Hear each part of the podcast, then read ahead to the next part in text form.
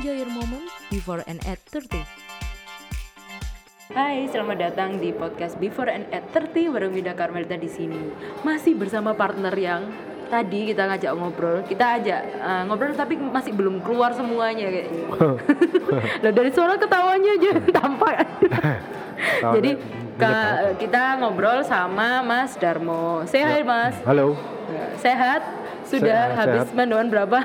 Uh, sudah banyak lemak tak jenuh nih. Oke, Mas, kalau teman-teman mungkin udah nyimak podcast yang sebelumnya hmm. ya, Mas Darmo ini sempat jadi dosen. Ya, ya. Itu selama berapa tahun, Mas, jadi dosen? Tiga setengah kali ya. Boleh sebut merek nggak? uh, mm, U M M. Di U M M, nah. Oke. Okay. Ngajar apa, Mas, waktu itu? Informatika. Informatika. Hmm. Itu termasuk bidang yang baru ya berarti ya, kalau hmm, udah lama sih, satu hampir sama kayak Brawijaya tuanya. Brawijaya kan maksudnya informatikanya Brawijaya mah. Iya, iya, sepuluh tahunan ya. Bersama. Selama ngajar jadi dosen apa sih, Mas, yang warna-warni kehidupan sebagai dosen? Hmm. Oh, gini-gini sebelumnya. Dulu kuliahnya apa gitu? Kuliahnya S satu Ilmu Komputer. Di di Brawijaya, mm-hmm. terus S dua-nya di U G M, U G M. Uh, informatika. Berarti pindah-pindah kan, sama ngajarnya di tempat yang berbeda juga. Pindah-pindah ini, oh pindah-pindah kampusnya. Kampusnya. Ya ya ya. Oke. Okay. Karena di Brawijaya tidak diterima dulu. Oh ya ampun, ada curhat.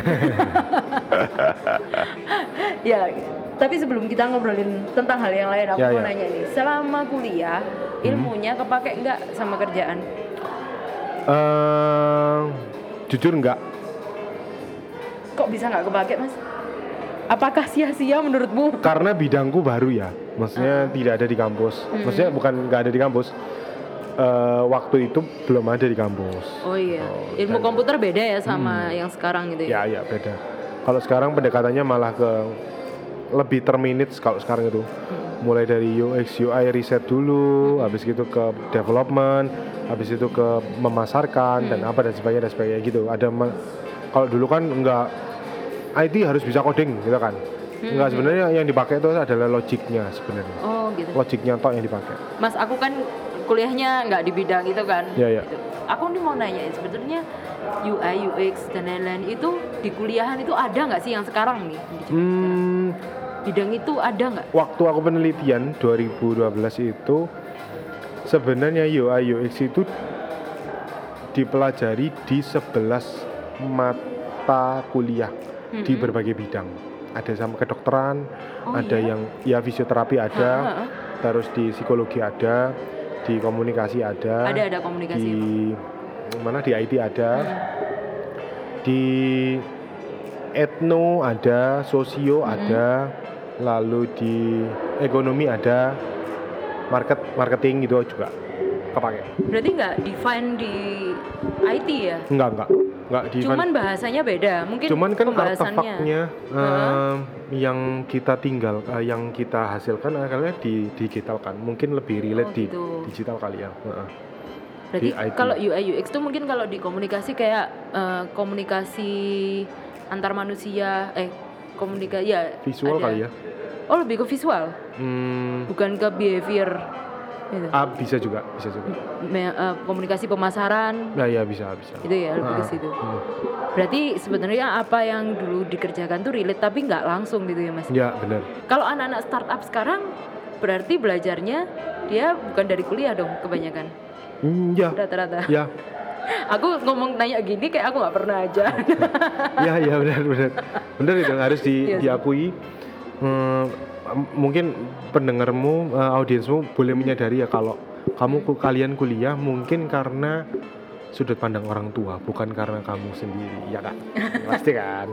kan? Kalau aku enggak sih, karena enggak, aku enggak, sendiri. Maksudnya audiens. Oh, iya. Itu bisa jadi kayak gitu, tapi bisa juga enggak sih, Mas? Ya ya. Hmm. Karena apa yang kita pelajari ketika kita kuliah kan dulu mungkin kalau komunikasi masih two point oh, three point oh. Ya, ya. Ketika udah kerja ternyata lo kok sudah four point oh kayak gitu. Berarti sebetulnya uh, kuliah itu tidak berguna atau gimana? Bukan kuliah itu tidak berguna. Kegiatan kuliah, kegiatan mm-hmm. di waktu, di masa kita kuliah bisa mm-hmm. jadi nggak berguna. yeah. Bukan kuliahnya nggak berguna. Mm-mm. Contoh nih, contoh uh, kita kuliah main nongkrong misal nih, kita nongkrong dan sebagainya, sedangkan di kampus itu ilmu kurikulumnya nggak update misal, terus kita ah. akan dapat apa nih? Yeah, yeah. Nah kalau kita waktu kuliah kurikulumnya nggak update tapi kita update komunitas dan sebagainya, kita akan dapat sesuatu tuh hmm. baru. Berarti yang jangan di, kuliah pulang kuliah pulang dong. Yeah. Uh, jangan mm, kuliah bukan jangan kuliah pulang kalau jangan bukan jangan kuliah pulang tapi ya kuliah ya pulang tapi tapi di saat um, pas kuliah dan pulang itu kamu harus mengisi dengan hal-hal yang menurutku bisa membangun masa depan masing-masing ya. Apakah berkomunitas atau berorganisasi itu cukup Mas kalau menurutmu? Ini sudut pandang dari dosen bisa atau sudut pandang dari kamu sendiri? Cukup uh, berkomunitas dan praktek ya cukup.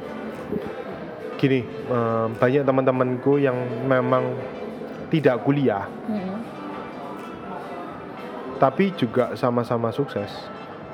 Bukan berarti nanti ada yang bilang ya kan itu satu dari sekian, enggak juga, yeah, yeah. enggak juga. Karena memang ijazah mau dipakai apa? Kecuali mau di, jadi P N S ya, mm-hmm. mau jadi B U M N, P N S silakan. Mm-hmm. Dan di, dilihat aja hasilnya. Apakah P N S itu butuh skill tertentu? Enggak. Tapi sorry, P N S yang maksudku kayak Pemda dan sebagainya kan akan dilatih dan belajar di situ. Oke, ada training. Ya, ada training dan sebagainya kan.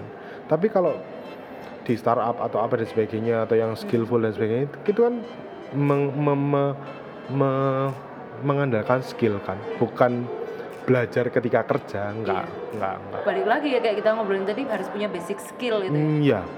Dan kalau mau dihitung-hitungan ya, hmm. daripada bayar uang mat, apa? gedung kuliah dan sebagainya, enggak hmm. usah bayar uang gedung kayaknya. Online aja cukup kayaknya menurutku ya, lebih. Gara-gara pandemi ini ya, akhirnya kita lebih menyadari hal-hal seperti itu. Ah, sebelum itu, jauh ya sebelum sih, itu. Kalau kita kan udah menyadari itu. Iya, iya. Tapi mungkin orang-orang yang uh, berpikiran konvensional kan melihat hmm. ya namanya kuliah kamu harus ya. hadir di depan. Ya, ya. Di ruang kelas pembelajaran ya, itu. Ya. Hmm. Jadi sempat kalau boleh sharing, aku uh, waktu jadi dosen itu nggak masuk kira-kira tiga bulan kali ya. Oh really? Ya hanya tugas classroom uh-uh. dan sebagainya. Dan itu mahasiswa masih bilang, bapak kok nggak pernah masuk. Oke. Okay. Kenapa kok bapak nggak pernah masuk dan sebagainya, kan bapak ngajar. Saya ngajari kamu, kira-kira kamu butuh ilmunya hmm. untuk kamu pelajari dan materinya hmm. atau perlu kedatangan saya, hmm. kehadiran saya gitu kan. Ya perlu, untuk apa? Kalau boleh tahu untuk apa mas gitu. Ya biar dijelaskan. uh, Sepengetahuan saya, sepengetahuanku ya, kalau misalnya mahasiswa dan siswa hmm. itu maha itu sudah inisiatifnya beda, harus tinggi ya, ya mungkin ya nah. Nah. Dan aku jawab gitu terus mereka akhirnya ya ya oke okay, kalau kayak gitu. Makanya online itu lebih gimana ya, lebih orang-orang juga belajar di YouTube deh kayaknya hmm. daripada sama dosennya sama YouTube deh. Nah, kayaknya gitu kan? Iya iya. Ya. Tapi itu kan yang bisa kita terapkan di masa sekarang ya, pembelajaran masa sekarang. Kalau hmm, ya. mungkin di masa-masa kita kan internetnya ya udah ada, ya. tapi nggak secanggih ah. sekarang platformnya. Dulu nggak ada ya, Zoom, ya. adanya Skype Skype pun macet-macet pak. Ya, ya benar, benar, benar. Benar sih. Ya, jadi emang kalau aku boleh sharing juga ya, selama aku kuliah di komunikasi uh, mata kuliah yang aku pelajari itu banyak yang nggak relate. Ya. Karena yang diajarkan adalah kita dulu belajar sebagai seorang jurnalis misalnya itu untuk media cetak atau televisi, ya, ya. tanpa pernah dikasih tahu kinerjanya anak media online gimana. Hmm. Barulah ketika saya nyemplung langsung kerja kan langsung nyemplung di media online. Wow. Wah ini beda banget. Ya, ya. Karena untuk cara kerja aja ya dari jurnalis itu kan pasti kita tahu lima B satu H kayak wow. gitu. Tapi kenyataan di lapangan ketika jadi anak online ini lima B satu H ini bisa dipecah jadi sekian artikel ya, gitu. Ya, nggak ya. nggak dalam satu artikel hmm. ya, kayak ya. gitu. Terus juga uh, sistem bekerja. Ya, ya kan kalau wow. anak online cepet banget loh. Iya. Fast, bener-bener apa yang kita lihat di depan mata itu yang harus dilaporkan saat itu juga ya, gitu bener, kan bener.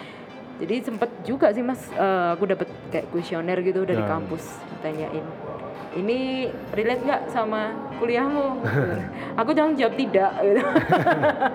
Anaknya sangat lugas gitu. Yeah. Tapi memang aku jawab enggak gitu. Dan sempat ditanyain, dapat pertanyaan lanjutan, kok kamu ngomong nggak relate? Ya saya bilang, kerjaan saya seperti ini. Saya banyak belajarnya praktek. Kebetulan emang di tempat saya nggak nggak ada training yang kayak gimana gitu. Tapi emang kita kan basicnya nulis artikel. Yeah, yeah. Nulis bukan menerjemahkan ya gitu, hmm. karena beda. Mungkin kalau dari sisi aku yang pernah di akademis, yang nggak pas itu sekarang adalah kurikulum yang masih berbasis I P K itu. Oh. Jadi kan kamu kamu merasa nggak relate kan? Bukan nggak relate semuanya kan? Enggak, pasti ada satu dua kan? Ada ada relate juga relate kok sebenarnya, nah, kayak ma- aku di komunikasi manajemen. Makanya tuh, tugasnya mahasiswa hmm. itu untuk mempelajari semua. Hmm. Tapi gimana mas? Masalahnya kalau misal nih, aku sempat ngalamin ya, hmm. karena aku punya skripsi dulu tentang cyberbullying di Twitter. Hmm. Sementara yang ngerti tentang pemakaian Twitter itu cuma satu dua dosen. Yeah. Padahal kan aku tidak bisa memilih siapa dosen pengujiku, dosen yeah, yeah. pembina, ya apa, pembimbing, itu hmm. aku nggak bisa yeah. milih gitu kan. Hmm. Ketika kita dibilang kita harus eksplor, kita harus belajar, tapi kita berhadapan dengan dosen yang mungkin tidak secepat kita, ya. Gitu. Tidak setahu kita dan se apa ya kalau ada sekarang bilangnya seterjun itu loh, gitu. Nah, di lapangannya. Sebenarnya ada dua faktor yang dua sisi ya, hmm. dosen yang nggak update karena memang lingkungannya disibukkan dengan administratif. Hmm. Ini boleh percaya apa enggak? Mm-hmm. Dosen itu sangat sibuk dengan administratif. Administratif nih kayak ini. Rapat. Oh, oke, okay. Penelitian. Lalu, penelitian enggak. Bukan administratif ya, itu tentu-tentuan mm-hmm. karir ya. Mm-hmm. Nah, lalu apa namanya? Rapat, terus harus ada acara ini, diundang rektor, misalnya rektor atau apa atau oh, apa itu enggak. Harus datang gitu tuh kayaknya enggak enggak perlu yang sebegitunya gitu loh. Padahal di lapangan harusnya kampus kan jadi jembatan untuk biar bisa bekerja kan. Hmm. Itu kan harusnya dia update di lapangan harus gimana kan. Iya. Nah itu kalah sama itu. Yang pertama itu. Yang kedua ya dosen dosennya kan nggak update yang hmm. karena hal-hal administratif dan sebagainya. Iya, iya. Yang kedua adalah cara menjelaskan mahasiswa. Dosen itu akan terbuka lebar hmm. ketika dia dia misalnya dia nggak bisa menggunakan Twitter. Ya bisa aja kita yang belajar menjelaskan. Twitter itu gunanya begini loh Pak. Hmm. Jadi bukan semata-mata hanya kesalahan dosen. Kadang-kadang hmm. mahasiswa itu merasa kamu nggak terjun, aku yang terjun. Hmm. Jadi aku lebih tahu, nggak gitu. Uh, kalau kalau sekolah untuk pinter-pinteran, hmm. mending nggak usah sekolah, gitu kan mas gitu. Yeah, yeah. uh-huh. Gitu. Jadi ada dua sisi yang mahasiswa mahasiswa sekarang kayaknya ya kan kulturnya agak beda kan. Berani sama dosen gini-gini. Kalau kita dulu kan agak takut. Iya, iya. Ya sempat gitulah, aku juga merasakan. Sempat ngerasain. Ya, aku pernah jujur pernah mau mukul mahasiswa karena itu. Wah, gimana itu mas? Hmm, ini, iya, oke. Okay. Waktu itu ada mahasiswa yang nyontek, hmm. ketahuan nyontek, hmm. dan temanku dosen juga apa tahu, disamperin, lembar jawaban diambil. Hmm. Dia nggak terima lembar soal disobek di depan mukanya temanku yang dosen itu juga. Hmm. Dan aku merasa kok mahasiswa gini ya. Hmm. Tak samperin di luar setelah setelah itu tak samperin kok bisa berani begitu gitu. Akhirnya hmm. tapi dia nyolot dan sebagainya ya. Aku ngomong karena dulu aku bukan akademis ya, dari anak lapangan dan anak anak embongan kamu ya jalanan. jangan jangan dibahas itu ya. Iya iya iya. Itu uh, makanya ke-trigger langsung. Huh. Kamu mau laki sama laki atau mahasiswa sama dosen? Hmm. Oh dia sampai gitu karena ketrigger gini, anak jalanan aja punya unggah-ungguh gitu loh, punya sopan santun gitu loh sama orang tua. Kok ini yang masuk kuliah kok nggak punya unggah-ungguh, hmm. kok nggak punya sopan santun, kecuali dosenmu itu pervert gitu ya, hmm. kamu nggak usah hmm. dihargai gitu. E- tapi kalau itu apa gitu, temanku baik-baik dan sebagainya, nggak marah dan apa, hmm. digitu kan ya. Mungkin banyak mahasiswa yang banyak loh mahasiswa yang apa yang teman-temanku di Brawijaya juga hmm. bilang kalau nggak sopan dan sebagainya itu nggak so karena nggak kayak kita dulu. hmm. Kita dulu tuh mohon maaf Pak, saya bisa ketemu nggak, jadwal Bapak Jadi kita yang menyesuaikan jadwal dosen. Kira-kira bisa kapan oh, ya iya Pak? Sih. Iya sampai ngelosor-ngelosor iya. nunggu dosen itu nah. sampai malam. Ya kalau sekarang kan Ibu saya bisanya sekarang nih. Oh. Ibu bisa hari Rabu nggak? Lah hmm. saya mah nggak usah kuliah kalau gitu, mendingan praktek langsung. Gitu sih menurutku. Iya iya iya. Ya itu kan apa ya? Emang zaman berubah, emang ya, ya, ya. tugasnya banyak orang ya. Padahal hmm. tugas orang tua juga tugas. Ya mungkin zaman TikTok kan. Cara referensi untuk unggah-ungguh beda kali ya. Dulu kita joget-joget di depan kamera gitu malu, malu ya. Malu ya benar. Saiki enggak. Tapi kalau dari pengalamanku sendiri sih emang banyak hal-hal yang enggak aku dapatkan di bangku kuliah. Tapi ternyata ketika kenyataan di lapangan itu berbeda Mas. Ya ya. Nah, itu apa nanti kita bahas lagi. Oke okay. ya. Oke. Okay. Ini kita ngebahas apa sih? Guys, abis ini kayaknya aku bikin podcast ya, curhat tuh. Eh salah. Gak jadi, gak jadi.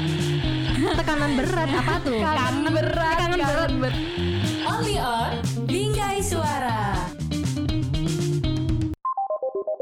Karena poin ini sebenarnya poin-poin kecil yang kadang-kadang orang nggak nggak memperhatikan gitu. Komunikasi dengan orang lain dan kita punya misi bersama.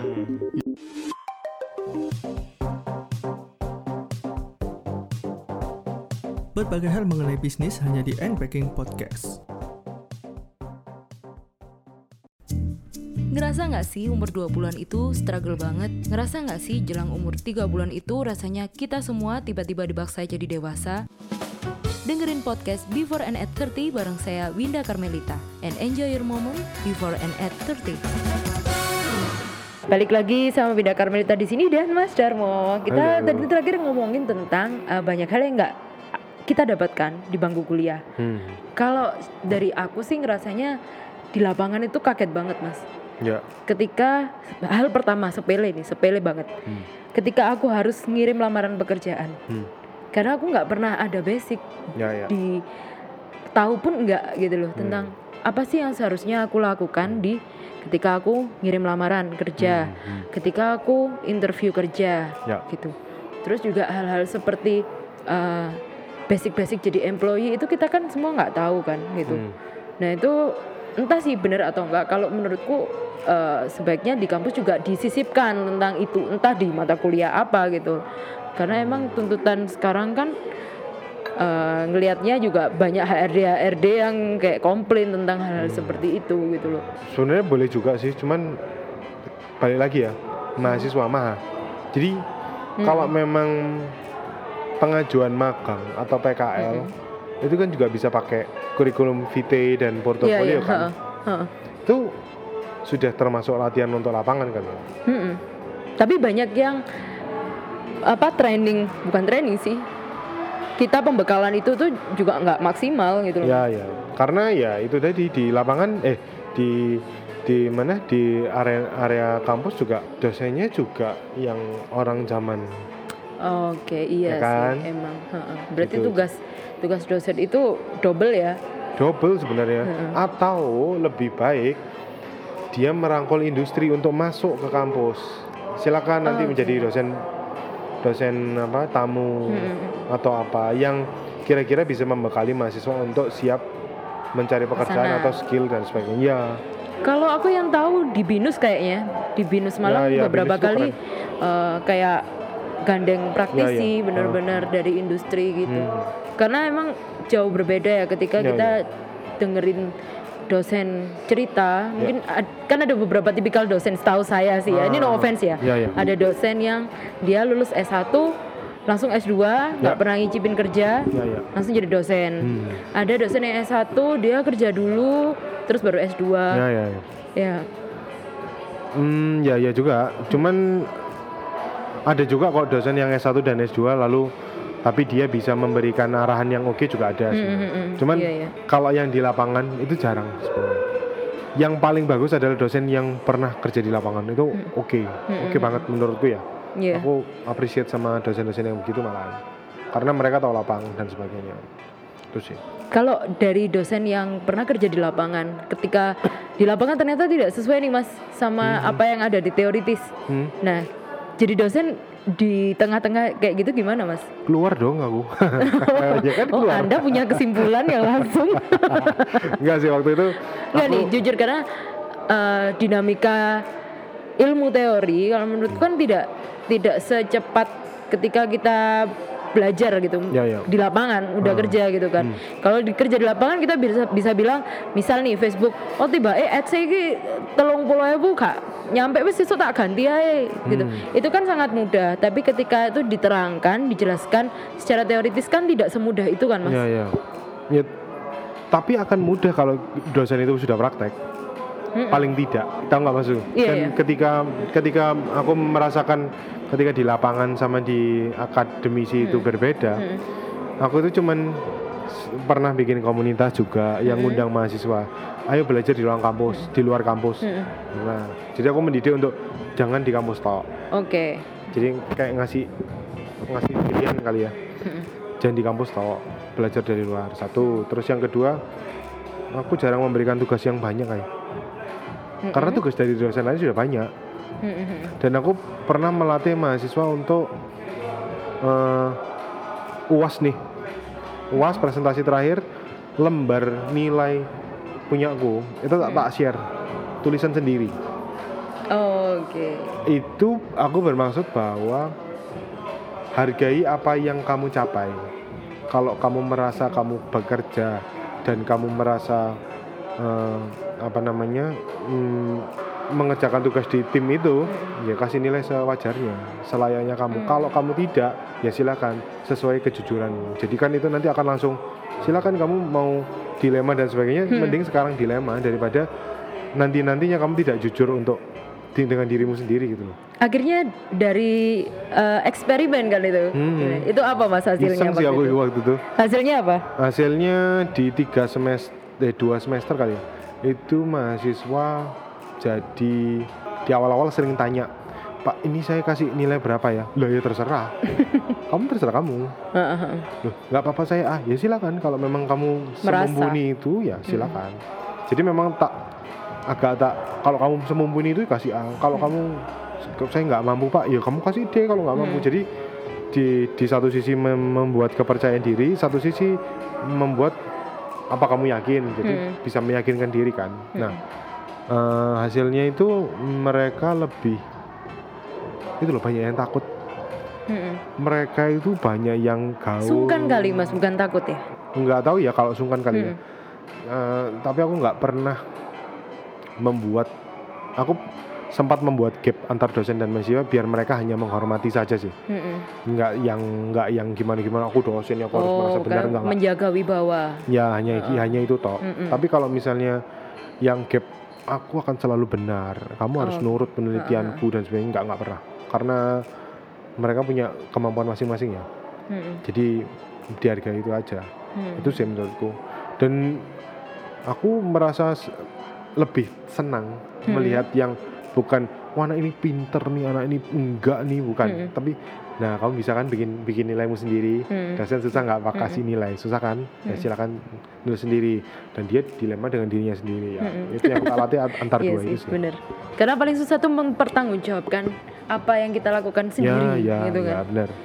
Bener. Iya emang. Kalau aku di zaman kuliah itu merasa secara umum apa yang aku dapatkan di mata kuliah itu emang nggak terlalu banyak berpengaruh gitu. Hmm. Justru malah ketika aku skripsi di situ aku ngerasa aku tuh benar-benar belajar, yeah. belajar ya bukan hmm. bukan kuliah, hmm. sekadar kuliah gitu. Karena di situ aku akhirnya tahu Mas kalau penelitian gagal itu rasanya gimana. Yeah, yeah. Terus aku harus bikin surat-surat izin untuk ya, apa ya. Uh, melakukan penelitian. Hmm. Sampai aku baru tahu kebetulan waktu itu aku dapat dosen namanya Bu Widya. Kalau Bu Widya dengerin ini tuh aku paling seneng sama Bu Widya karena Bu Widya waktu itu dosen muda. Hmm. Dia datang kayaknya baru lulus dari Melbourne. Hmm.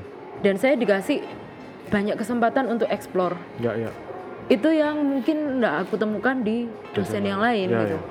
Jadi dengan tema penelitianku yang cukup baru. Waktu hmm. itu kan Twitter masih jarang ya, ya, ya. Buat penelitian. Kami tuh sama-sama belajar. Jadi dosennya juga belajar, saya juga lebih banyak belajar juga ya. Gitu. Saya berusaha kayak dikasih sama Bu Widya banyak literatur. Hmm. Jadi saya ngerasa kayak hidup gitu loh Mas. Ya, ya. Jadi jadi mahasiswa tuh kayak, oh benar-benar aku nih involve, aku nih punya peran gitu, nggak nggak ya, ya. cuman disalahkan. Hmm. Dan akhirnya aku baru tahu kalau ternyata bab satu bab satu itu apa, pendahuluan, pendahuluan. Dua daftar pustaka ya, hmm. itu tidak perlu tebal gitu. Ya, ya. Jadi tidak perlu tebal, yang harus banyak kamu adalah penelitianmu dan apa kayak analisismu kayak hmm. gitu. Di situ aku ngerasa kayak ini sesuatu yang baru, karena hmm. sama ini kan kita kalau kuliah dulu zaman-zaman kita kan tebel-tebelan. Ya ya. Makalah ya nggak sih? Ya, ya. Itu buat strategi biar dosen nggak baca kali ya. Iya. Makanya ketika saya dapat dosen yang punya pikiran seperti itu, aku banyak belajar gitu. Ya ya ya.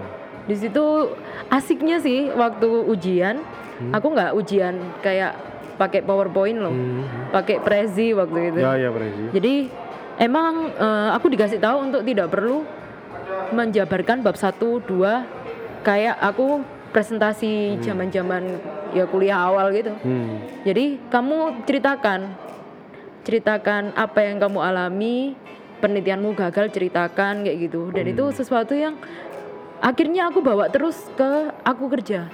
Ngaruh. Ya ya ya. Karena aku menguasai bidangnya jadi aku bisa cerita gitu sih.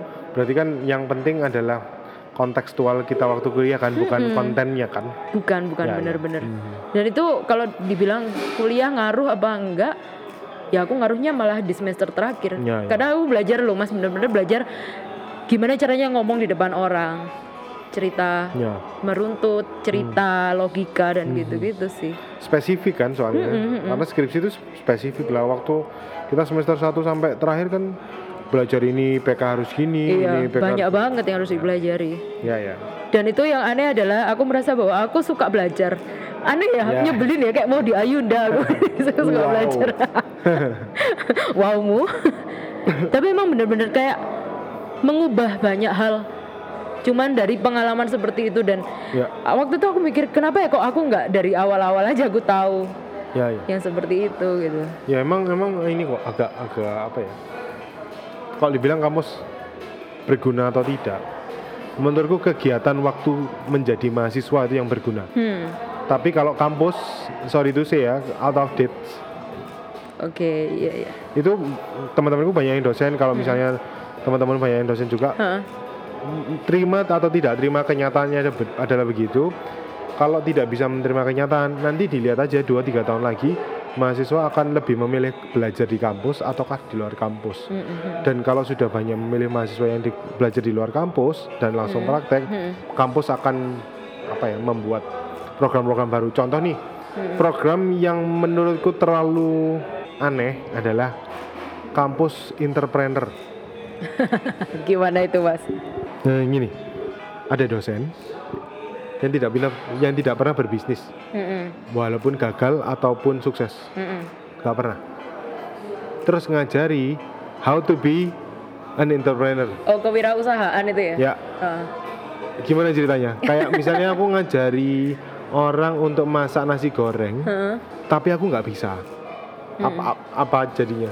Iyalah, nggak pernah terjun. Nah itu, itu satu. Yang kedua, entrepreneur di kampus ini untuk hmm. apa? Apakah dia bisa berpikir untuk menjadi pengusaha? Kalau pengusaha itu setahuku sih praktek ya, hmm, hmm. enggak yang diajarkan. Iya, teori teorinya itu banyak yang enggak selalu applicable. Iya, benar. Dan ranah pendidikan adalah menyiapkan mental untuk bekerja, mencari pekerjaan dan menekuni satu bidang, bukan usaha. Hmm, iya, setuju itu. Jadi kayak dipersiapkan untuk kerja ikut orang orang lain, bukan untuk kerja sendiri, ya nggak? M- mungkin kalau ikut orang lain kayak kesannya jadi jelek ya, enggak kak? Enggak, enggak, bukan maksudnya. Iya ya. Ah. Maksudnya uh, tidak pernah dipersiapkan dengan, kalau aku merasa ya kebanggaan, kerja, mm. kebanggaan ketika bisa kerja sendiri gitu loh. Mm, ya. Ah gimana? Kebanggaan, karena rata-rata juga. Contoh nih Mas, kita habis lulus, teman pasti akan tanya kan, kamu ngelamar di mana? Hmm. Gitu. Kamu ngelamar di mana? Hmm. Bukan kamu ngerjain apa?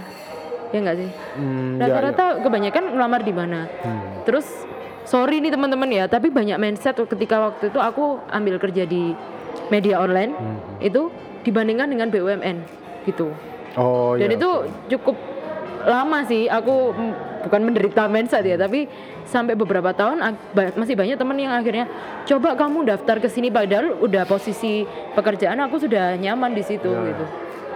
Ya sebenarnya kalau misalnya mau mau ditanyai kerja di mana atau apa, sebenarnya aku sih kalau aku sih nggak masalah, hmm. cuman ada program entrepreneur di kampus ini, hmm. kalau yang mengajarkan adalah orang-orang yang sudah pernah berusaha berbisnis, itu lebih relate dan hmm. cara cara cara berpikir mindset entrepreneur kan nggak yang kuliah gitu kan, hmm. yang praktek kan, nggak hmm. ada ceritanya. Oke oke, nggak ada yang nggak ada cerita yang mahasiswa apa entrepreneur itu diajari dulu kan apa ya, kayak aneh gitu loh. Iya. Apakah pendidikan yang akan dijual? Mm-hmm. Apakah entrepreneur itu mm, harusnya dicoba kok di mm-hmm. ajar, diajarkan secara langsung kan? Harusnya skill-skill tertentu biar dia bisa menjual diri okay. ke orang. Bukan teorinya yang iya, diajarkan. Menurutku sih, karena mm-hmm. agak susah juga waktu jadi entrepreneur. Ngapain mahasiswa disuruh entrepreneur itu, biar mereka memutuskan sendiri, aku bisa usaha ini sendiri kok, mm-hmm. nggak apa-apa kan sebenarnya. Iya, iya benar. Apalagi kalau ketika kita usaha banyak hal-hal yang kita harapkan ternyata tidak iya, terkabul. Iya. Jadi sekarang berbisnis adalah booming. Iya, iya. Mm-hmm. Lagi ngetren kali ya. Mm-hmm. Semua pengen bisnis. Kalau nggak bisnis nggak keren, nggak juga sih. Kalau kerja tapi bisa menghidupi diri sendiri, menurutku sudah keren aja. Mm-hmm. Kalau mau berbisnis dan sebagainya itu hanya pilihan hidup aja kok. Iya. Iya sih. Karena kan memang kalau menurutku tidak semua orang itu dilahirkan untuk bisa ya. bekerja sama dengan orang nah, lain. Nah. Ada juga yang sangat lihai hmm. uh, kerja dalam tim ya. kelompok hmm. gitu. Kalau ya. mungkin kayak aku nggak terlalu bisa gitu kan, hmm. kerja yang under orang lain hmm. gitu. Tapi juga ada teman-temanku yang bisa sampai puluhan tahun, ya. bahkan mungkin kayak orang tuaku sendiri tiga puluh tahun kerja di pabrik gitu. Dan juga cukup juga kan? Iya, nggak masalah gak juga. Masalah. Tapi kalau ada beberapa orang juga mempersiapkan seperti misalnya orang tuaku, karena mindset orang konvensional gitu dulu ya. Kalau misalnya mau bisnis lah, apa kecil-kecilan jual makanan juga agak maju mundur gitu ya, kan, ya, ya, kayak ya. gitu. Karena kurang informasi kan dulu ya. Mm-hmm. Iya sih. Kalau kalau menurutmu sekarang sih Mas, pentingnya uh, anak-anak kuliah itu punya apa sih? Anak-anak kuliah untuk punya apa? Punya apa gitu? Punya kemampuan apa sih yang untuk survive sekarang di bidang pekerjaan yang sekarang lagi? Um, yang jelas, oh kalau aku realistis aja, yang laku, mm-hmm. yang dilakukan. Contoh misalnya hukum, mm-hmm. di bidang hukum. Yang laku apa nih kira-kira di lapangan? Mm-hmm. Oh notaris. Mm-hmm. Di breakdown lagi notaris di mana? Mm-hmm. Di Malang. Waduh, saingannya akan banyak nih. Cari ke tempat lain. Hmm, jadi copywriter, mm-hmm. eh content writer di mana? Di Jakarta. Saingannya banyak. Oke okay, mm-hmm. di Malang aja. Mm-hmm. Nah jadi semua bidang menurutku oke. Okay. Mm-hmm. Tapi kemampuan yang harus dimiliki oleh mahasiswa menurutku adalah mm, buka informasi yang sesuai. Buka informasi yang bisa membuat kamu berpikir masa depanmu harus ngapain gitu sih menurutku. Oke. Okay.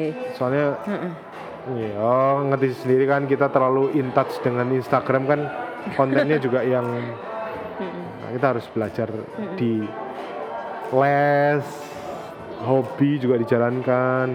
Bergaul sesuai hobi itu menyenangkan menurutku. Timbangannya bergaul hanya untuk nongkrong ya. Iya betul. Terus apa waro-waro kesana kesini wah gini-gini gitu mm-hmm. kayak aku dengan hobi misalnya anak musik ya mm-hmm. sesama hobi musik ya sudah oh musik ini ngerti gak ini gak oh ya gitu kan bergulir gitu mm-hmm. seru sih gitu. Kalau aku sih uh, yang aku rasakan ya ah. waktu itu ketika aku kuliahnya seperti itu dan sekarang Bukan. kerja kerja sendiri ah. jadi bos atas diri sendiri mm-hmm. tapi tetap kan kita nggak bisa lepas dari orang lain ya, hmm. maksudnya tidak seratus persen ikut orang lain. Hmm. Itu tuh kalau aku ngerasa networking sih yang kebangun dari zaman kuliah. Oh ya ya. Paham. Networking tuh dari kalau orang mungkin ada yang bilang, iya kan kamu dulu pernah kerja di media online gini-gini, hmm. tuh banyak banyak temannya. Enggak hmm. sih sebetulnya juga dari kuliah gitu. Hmm. ngebuka ngebuka banget networking nah. itu pintu-pintu yang dulu aku sempat khawatir karena setelah resign hmm. dari pekerjaan tetap ini aku kerja apa ya, makan apa, kita kan pernah curhat-curhat ya, ya, aku ya. makan apa ini mas hmm. gitu, aku stres gitu. Tapi ternyata kata orang juga benar ya, networkingmu akan membukakan jalan gitu. Ya. Aku dapat beberapa pekerjaan juga dari teman-teman sekolah, hmm. teman-teman kuliah yang mungkin dulu jarang ngobrol, ya, tapi ya. kami masih berteman baik misalnya hmm. kayak gitu. Itu kebangun banget sih dan itu ngebantu hmm. banget. Ya networking makanya kan. Bergaul sesuai hobi kan menurutku networkingnya kan ya, kemana-mana. Banyak banget ya caranya ya, kita ya. untuk mengembangkan networking kan. Terus juga kalau aku sih ngerasanya kemauan buat belajar sendiri sih. Ya itu tadi di luar kampus kan. Hmm. Karena banyak hal yang kalau cuman bergantung pada nilai I P K juga. Hmm. Ketika masuk di pekerjaanku yang di media online, aku nggak hmm. pernah ditanya I P K aku berapa. Ya benar. Aku nggak pernah ditanya ijazah. Kayaknya dulu sempet Kayaknya gak pernah kirim ijazah deh aku waktu itu. hmm. Ini kan kita ngomongin pekerjaan, ranah pekerjaan yang mungkin di dunia kreatif ya, hmm, yang ya. tidak terlalu formal gitu. hmm. Bahwa sebetulnya punya ijazah penting, kuliah hmm. penting, punya ya. ijazah penting, sekolah itu penting gitu. Tapi hmm. tidak hanya itu gitu loh. hmm. Benar-benar.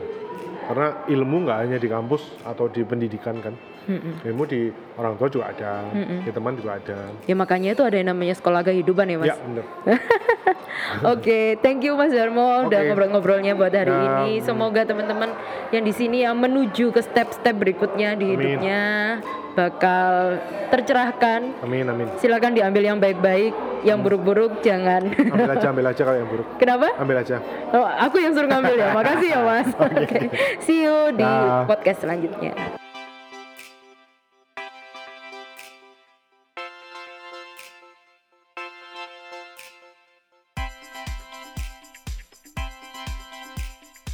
Your moment before and at thirty